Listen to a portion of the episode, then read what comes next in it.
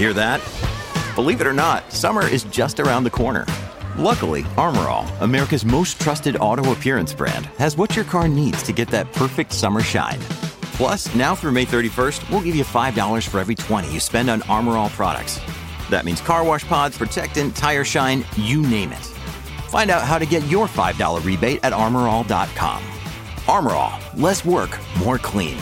Terms apply. Cats at Night. Now, here's John Catsimatidis.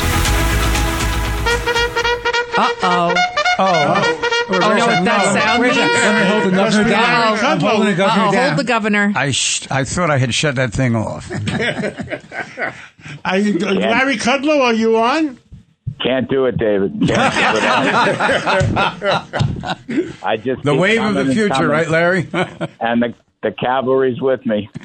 Larry, we just had we just had uh, uh, Jim Patronis, the CFO of Florida, which is like the treasurer or its controller of Florida, and the electric cars in Florida are all on fire, or just about, uh, because when when they mix with the salt water, the batteries catch fire and and you can't put them out.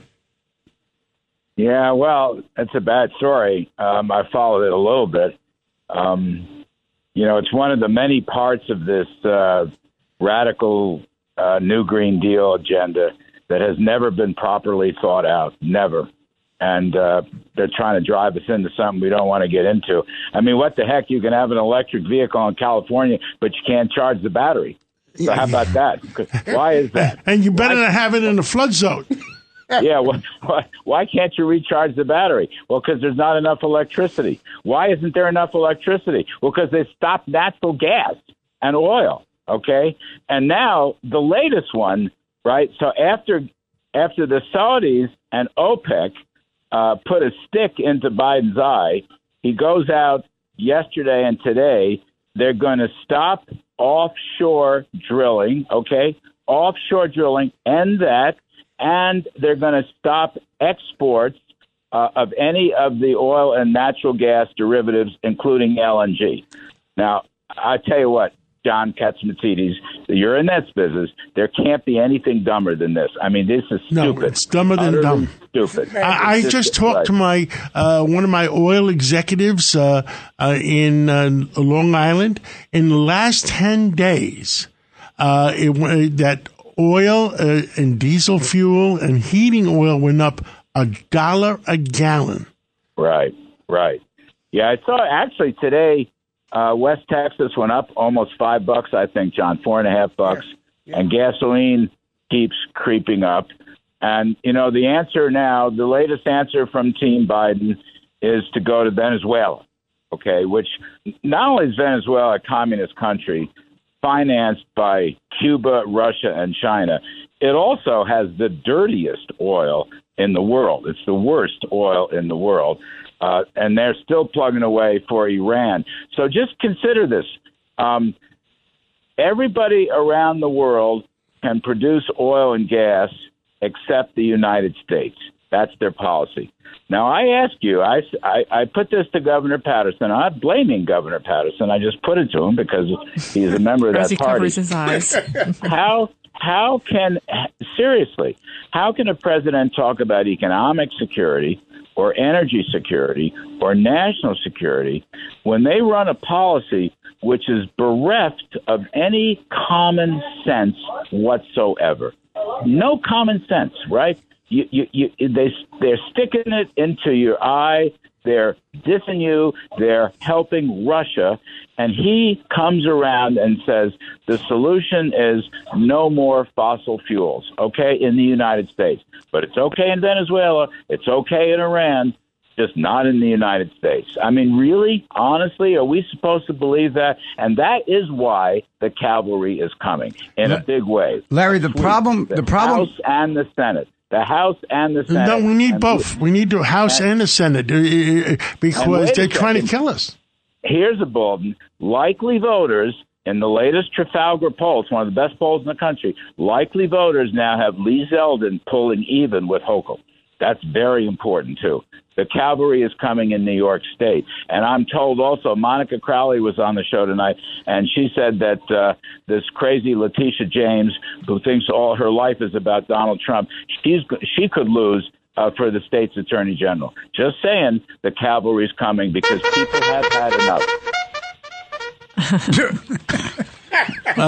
Where do I start? Larry, the markets have really been affected. I mean, uh, it's a, Yes. it's been another disaster day, uh, and it's across the board. I mean, there Yes. are no winners. I mean, I, I mean, one more thing, you know, and I hate to harp on it. General Motors is following Washington and saying, "Yes, we're going to go all electric." Oh, I, I I mean, know. uh, how how can they make decisions like that? Where's the board of directors? Okay, Yeah, we, we may have stupid people in Washington, but do they have that much of a stupid board of directors? Well, that's interesting. I know Mary Barra. Got to know her pretty well in my time in the White House. She's, I think, she's a very intelligent woman. But they're betting the ranch on it. Interestingly, John uh, Ford is not. Ford is not. Uh, and you remember years ago, uh, you know, when the, we had the 2008 crash and so forth, um, Ford was able to weather the storm, uh, whereas GM relied on massive government assistance. Uh, I'll let people draw their own conclusions, but there is a difference in strategy. Ford is not betting the ranch on electric cars the way GM is. Well, I think they're a little bit smarter. Well, I think you may be right. I'm not an expert on it, but you may be right. And Larry, they understand that this philosophy is subject to change very shortly. As as people learn about what's happening down in Florida, I mean that's scary. When they learn about the replacement batteries of twenty three grand, that's scary. Uh, anything you save in gas, you're going to lose in buying a new battery. When they learn that, you know, in California, they, they tell them not to charge, they're equivalent of 10 refrigerators being charged. I think, you know, this philosophy will not last long. And I think Ford, Listen, Ford is looking a- at that. I'm a very caring, feeling person, and I, I don't want to hurt my friend David Paterson. I'm very caring. That's all. I, that's all I can say on that subject. Anything way- else you want to tell the American people? Uh, no, but John Katz, you know, uh, one other thing. I had Kevin Warsh on today, uh, former Federal Reserve member, a very, very smart guy. You probably know him. Others know him. And I asked him about the Fed. You know, is there uh, a financial dead body out there that would stop the Fed from tightening? You know, you and I were texting about this a week ago over the weekend, and you know, he he noted that so far the answer is no, there isn't. But the risk of a financial dead body, um, you know, whether it's a bank or a corporation or pension funds, uh, which are badly unfunded and many of them guessed wrong on interest rates. Uh, ultimately, the dead body is going to be a higher unemployment rate, which is too bad because they should be getting some help with lower taxes and deregulation so we wouldn't have to go into a deep recession. But Kevin Warsh, uh, who's a very smart guy, uh, was considered for the position of Fed chair um, by Trump. He wound up picking Jay Powell. But um, it's something to keep an eye on. This, uh, uh, you know, there could be some dead bodies out there. That's something that uh, we don't need, but it's something that could crop up because of this intense Fed tightening. Larry Kudlow, I wanted to get your opinion on something. Biden, during uh, Democratic Party last night, he said that we're on the precipice of an Armageddon. We've never been so close to a nuclear war since the Cuban Missile Crisis.